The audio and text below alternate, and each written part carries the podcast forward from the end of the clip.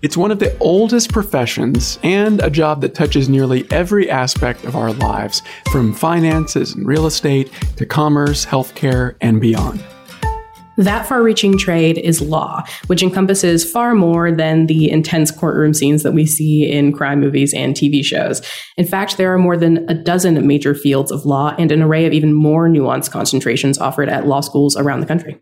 So, for those who dream of attending law school one day, where do you start? What undergraduate majors will lay the right foundation? What courses should you take in college to acquire and hone the skills you'll need in any legal field? And what can you do now to set yourself up for future success? I'm Brian Wendell from Bucknell University, and in this episode of College Admissions Insider, we'll provide a guide to all that and more. I'm Brooke Thames, also from Bucknell, and we are joined by Diane McDonald, a pre law advisor at Bucknell who helps students plot their journeys toward a career in law.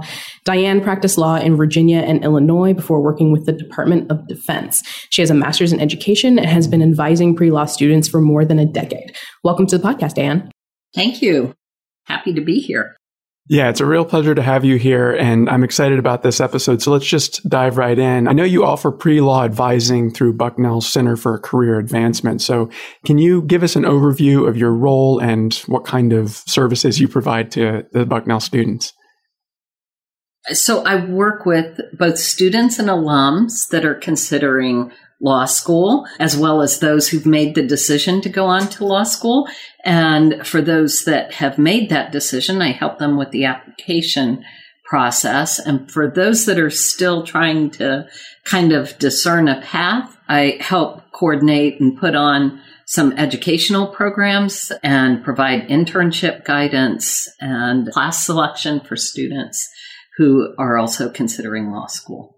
I'm sure that there are plenty of students who know coming in that they want to be a lawyer someday, but there may be others who discover that along the way while they're at Bucknell. So, I mean, at what point do students typically come to you in their college journey? And I'm curious what ideas or misconceptions maybe do they have about studying to become a lawyer? Sure. Well, some come in, you know, we do an orientation program. So I have some students that work with me all four years because they might feel fairly certain that they want to go into law. I have other people that don't contact me until after they've graduated and they've been out working and now they've made the decision to go to law school.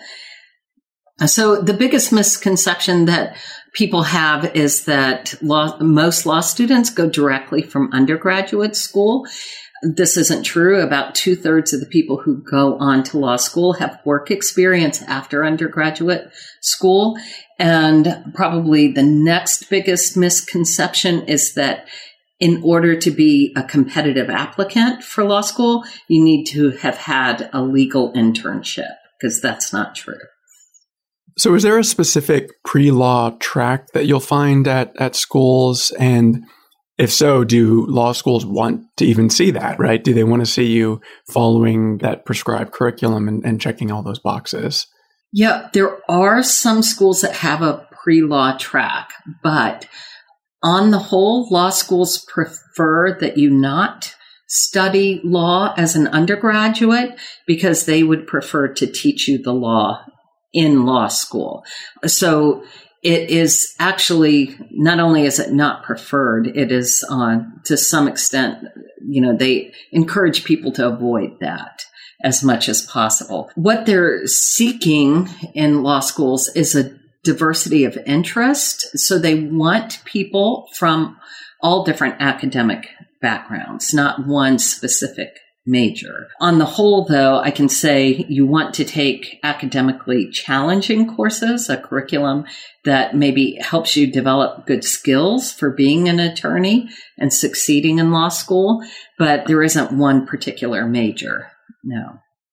So while there isn't one specific major or one specific track that law schools are looking for from applicants, are there certain types of majors that might help students gain the skills that they need in order to be on that track? And you talked a little bit about certain types of courses to build certain skills. What are those types of courses? Can you talk a little bit more about that? Okay, sure.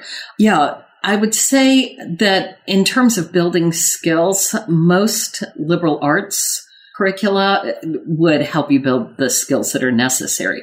The types of skills that they're looking for are analytical thinking, critical thinking, problem solving, any kind of communication skill, both written and oral. They're looking for people who are able to pay attention to detail and put that into a bigger picture, leadership skills. So as you can tell, that you can acquire those skills from all different majors. Um, and in terms of some majors need to supplement their coursework for the type of writing, for example, that you would need. But on the whole, you could major in almost anything. And ironically, even though it's the liberal arts that help develop most of those skills, right now there's a huge demand for attorneys with technical and science backgrounds. So the law schools are very open to those right now. They're recruiting people with those kinds of backgrounds to go into law. Yeah, so that might be a way you could stand out. And what's great about liberal arts, liberal arts education is it does really provide you with that broad base of experiences that law schools want to see. And so when you graduate with a, a degree from a liberal arts school or anywhere, do students typically go right into law school after that? I know you mentioned that what earlier that was a misconception that it's kind of, you know, moving from one school right to the next. But is that typical, or do these law schools want to see that you've done work or internships in that gap period between? Right. Yeah. And there are some schools that are more vocal about it than others, but there seems to be a little bit of a preference for people who've had some work experience.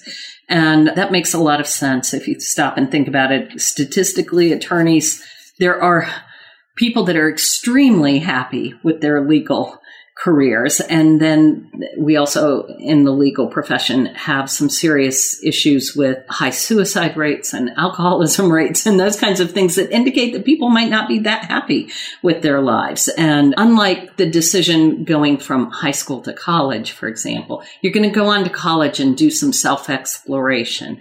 Law school is not for that. It is strictly for entering the legal profession. And it's the training you need for the legal profession. So most people who go out and work for a period of time discover what they like in a work environment and how they thrive. And they can take that knowledge into law school and find the right path. There are so many paths once you have that law degree. Yeah. And so you mentioned students don't necessarily need to have prior legal experience before applying or attending law school, but there is that gap where students, you know, can go out and get some of that experience. And so I'm curious, what are some examples of legal and maybe non-legal work as well that students tend to do that does help translate into going into law school? Sure. Yeah. I've had people who wanted to explore whether they wanted to work in legal environment. And you can definitely get a job as a paralegal out of Bucknell. There are a number of firms that will train you to do that work in exchange for a commitment. For example, a two year commitment at that firm.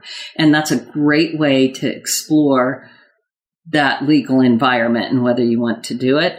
And then I've also had a number of people go on, for example, I mentioned science degrees are in demand, engineering, that kind of thing. So people will sometimes go into those fields and get that work experience prior to going on to law school. And then some people, you know, they go into whatever other field people in their major tend to go into banking, finance, you know, business, whatever it is, and work for a few years before going on to law school.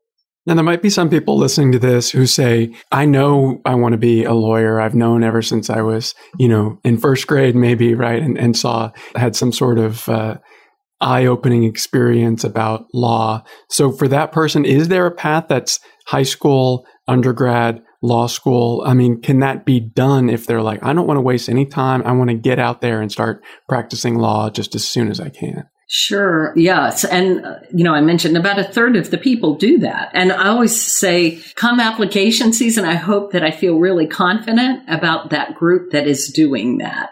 And if they've explored throughout their four years in college the possibilities out in the legal world, you know, the different paths that exist. And if they've done enough self exploration to know exactly how they plan to use the law degree, maybe not exactly as in, oh, I'm definitely going to be a tax attorney or I'm definitely, but if they know, oh, I want to do transactional type work or I want to do litigation work, they should at least have that kind of thing figured out before going on to law school. And yeah, and I, I feel like a lot of those people have situated themselves well for success and to be happy in their chosen profession. And speaking of those different paths, we mentioned up top that there are, you know, plenty of you know major fields of law and you mentioned some there and i'm curious when students come to you do they typically have this idea of you know going into criminal law or going into litigation and being that you know that person on law and order who's you can't handle the truth or it's a yeah, funny that's a favorite movie of almost all pre-law students it seems like. But yeah some people do have a pretty clear idea. I encourage first years though to explore because you know people coming into college will change significantly over the four years that they're here. And I always tell them, yeah, you've got your whole lifetime to do the profession. So you want to do some exploration. We put on a number of programs every year that allow students to interact with attorneys in all different fields. And that is a way that they can do some of that exploration and learn about the different lifestyles that are associated with different paths. For our listeners, would you be able to maybe list a couple of those maybe broader paths that students can take in different types of lawyers that they can be? Oh, sure. I mean, there are attorneys that deal primarily with domestic relations, for example, and those people work closely with individuals in given situations and some of it is involves a lot of paperwork but they also will see some courtroom time at times. Criminal law for example it's a lot of you're going to be going to court. You know if you if you're interested in litigation that's a good path for you. And then some people go into transactional law business law for example, where they might be dealing with contracts and negotiations and things like that. And we bring in attorneys who've had long, successful careers, many of whom say, I haven't seen a courtroom since I did mock trial. Like they just, they've never had to go into the courtroom. So, and different places where you work have different demands. Some allow people to have a really good work life balance and others you have to be pretty committed to your work. So people need to find the right place for them. And so we talked a lot about transitioning to law school and, you know, doing that exploration and deciding what you want to do moving forward. But before you even get accepted, you have to pass what is the law school admissions test or the LSAT. And as I understand it, undergraduates will typically take that in their junior year. And so what resources can students access in college to help prepare them? And for high schoolers, is there anything that they can do now that'll benefit them when that time comes? Yes, there are a number of resources out there. There are a number of preparation courses that you can take. Some you have to pay for, but right now there's a free one through Khan Academy and it helps you learn the logic of the LSAT. And that is something that people can do on their own as well, just by taking practice exams. For high schoolers or even college students who are not quite ready to jump into preparation for the test, they can still kind of prepare by taking courses that require a lot of reading, especially reading that is in depth and requires a lot of analysis as you're comprehending it because there's a whole section on the test that is reading comprehension. That's interesting. Yeah, it's kind of like that passive preparation that they're going to get early on. You know, it all helps, right? We should also talk about affordability here because it's no secret that law school isn't cheap. So of course, there is the promise that once you become a lawyer, then you're going to get the money to pay all that back. But how do you advise students when it comes to affordability and how much it's going to cost them to go to law school and then whether they're going to be able to pay that back? Right. It's a crucial question. It's something that everyone who's going to law school should consider. And we put on a program every year about financing law school, but I always encourage people who will be financing law school to make sure that they schedule a one-on-one appointment because everyone's situation is different. And a lot of people are not aware there's a huge discrepancy in the pay for different areas of law and in different places in the country as well. So all that needs to be factored in before you decide where to go to law school and how much debt to take on in order to achieve that law degree. And is there, we talk about the promise of a nice paycheck if you are in a field that pays well, but what does the landscape look like as far as finding a, job once you graduate law school? Is there a, uh, a high enough demand in the space that students can almost be assured a, uh, you know, a, a, paycheck once they graduate law school. Right. Well, it actually, it's gotten better. there was a period of time where the law schools were graduating too many people and there was a lot of popular press on that. They have self-corrected and now the class sizes tend to be a little smaller. And so people are getting jobs. But like I mentioned, it can vary quite a bit what the starting pay is at different jobs in different locations. And you can't just assume that you're going to get one of those high paying jobs. That doesn't always happen. So we've dropped a few hints throughout this episode for high schoolers who know that they already kind of want to go into law. We dropped some hints for them on how to prepare, but to talk to them a little bit more in depth, I'm sure there, you know, are a few who are listening to this episode. So what can they do now to best set themselves up for success? Well, my first piece of advice would be take academically challenging classes. That's most important. But also develop what we call the soft skills outside of the classroom. Uh, leadership, the ability to work well with others, strong communication skills. Those are very important in the legal profession. And you can definitely begin working on those in high school, developing those. And then I also tell people you should get some work experience, volunteer work or paid work that allows you to work with people from a variety of backgrounds because as an attorney, that is what you will be doing. And, you know, I have people come in. Sometimes they say to me, the only job I've ever had is waiting tables. But I've also heard from one of the top law schools in the country, from the head of their admissions, they look for that because it's grace under pressure and you are working with nice people and not so nice people.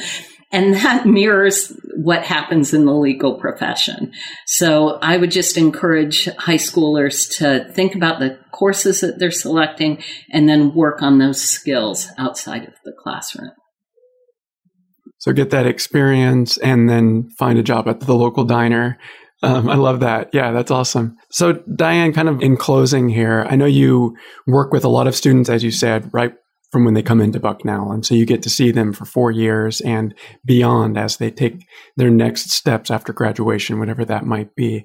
So I'm curious, like, just from a personal standpoint, what is the most rewarding part about making those types of connections? And do you have a, an example that comes to mind of one that was especially meaningful and memorable? Yeah, I would say what's most rewarding in this job is you do build these relationships and I get to see young people develop into mature adults who are able to make good decisions for themselves and go into a profession where they can help others. And that's very rewarding. And as far as an example, I know I had a young woman who came in as a first year student with lots of questions and kept saying, I'm not sure this is what I want to do. And, you know, I always tell people keep an open mind, but explore and learn as much as you can.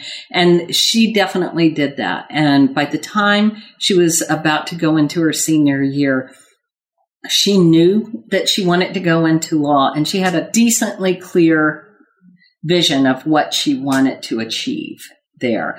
And she uh, did a great job putting together a strong application and she got accepted everywhere that she had applied, including some top 14 schools. And she instead chose a different school outside of the top 14 that offered her a good scholarship, but would give her the freedom to go on and practice law that she wanted to practice. And that was a wonderful thing to experience from beginning to end. She is now out practicing law and doing very well and doing what she wants to do. So that's very rewarding to watch. Yeah, well, I think that's an awesome story to leave with this episode of College Admissions Insider. Thanks to Diane for joining us and sharing her insight. Thank you. And thanks to our listeners out there for checking out College Admissions Insider. If you're a fan of the podcast, we'd love for you to take a moment to share, rate, and subscribe. We will be back with another episode in just two weeks. In the meantime, send your questions, comments, and episode ideas to us at podcast at bucknell.edu. And finally, be sure to follow Bucknell on social media. You can find us at Bucknell U on Instagram, Facebook, Twitter, YouTube, and now even TikTok. And then don't forget about the student run Instagram account, which is a great follow. It's at I am Ray Bucknell. Until next time, keep on reaching for your dreams and your dream school.